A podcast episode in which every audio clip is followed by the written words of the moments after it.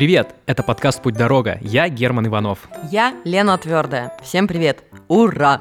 Мы, наконец, запускаем третий сезон. Первый выпуск выйдет 13 мая. Когда мы только придумывали наш подкаст, мы представляли, что он будет туристическим. Про путешествия по Подмосковью. Сделали два сезона и вдруг поняли, что рассказываем не только про поездки. Очень много у нас посвящено истории. Истории, связанные с теми местами, где мы побывали и где вы можете побывать. Любая локация, даже самая скучная и непривлекательная, преображается, если ты о ней что-то крутое знаешь. А уж тем более, если место красивое, да еще и скрывает интересную историю. Так что мы решили считать, что «Путь-дорога» — подкаст о том, как любое путешествие наполняется смыслом, если покопаться в истории и настроиться на приключения.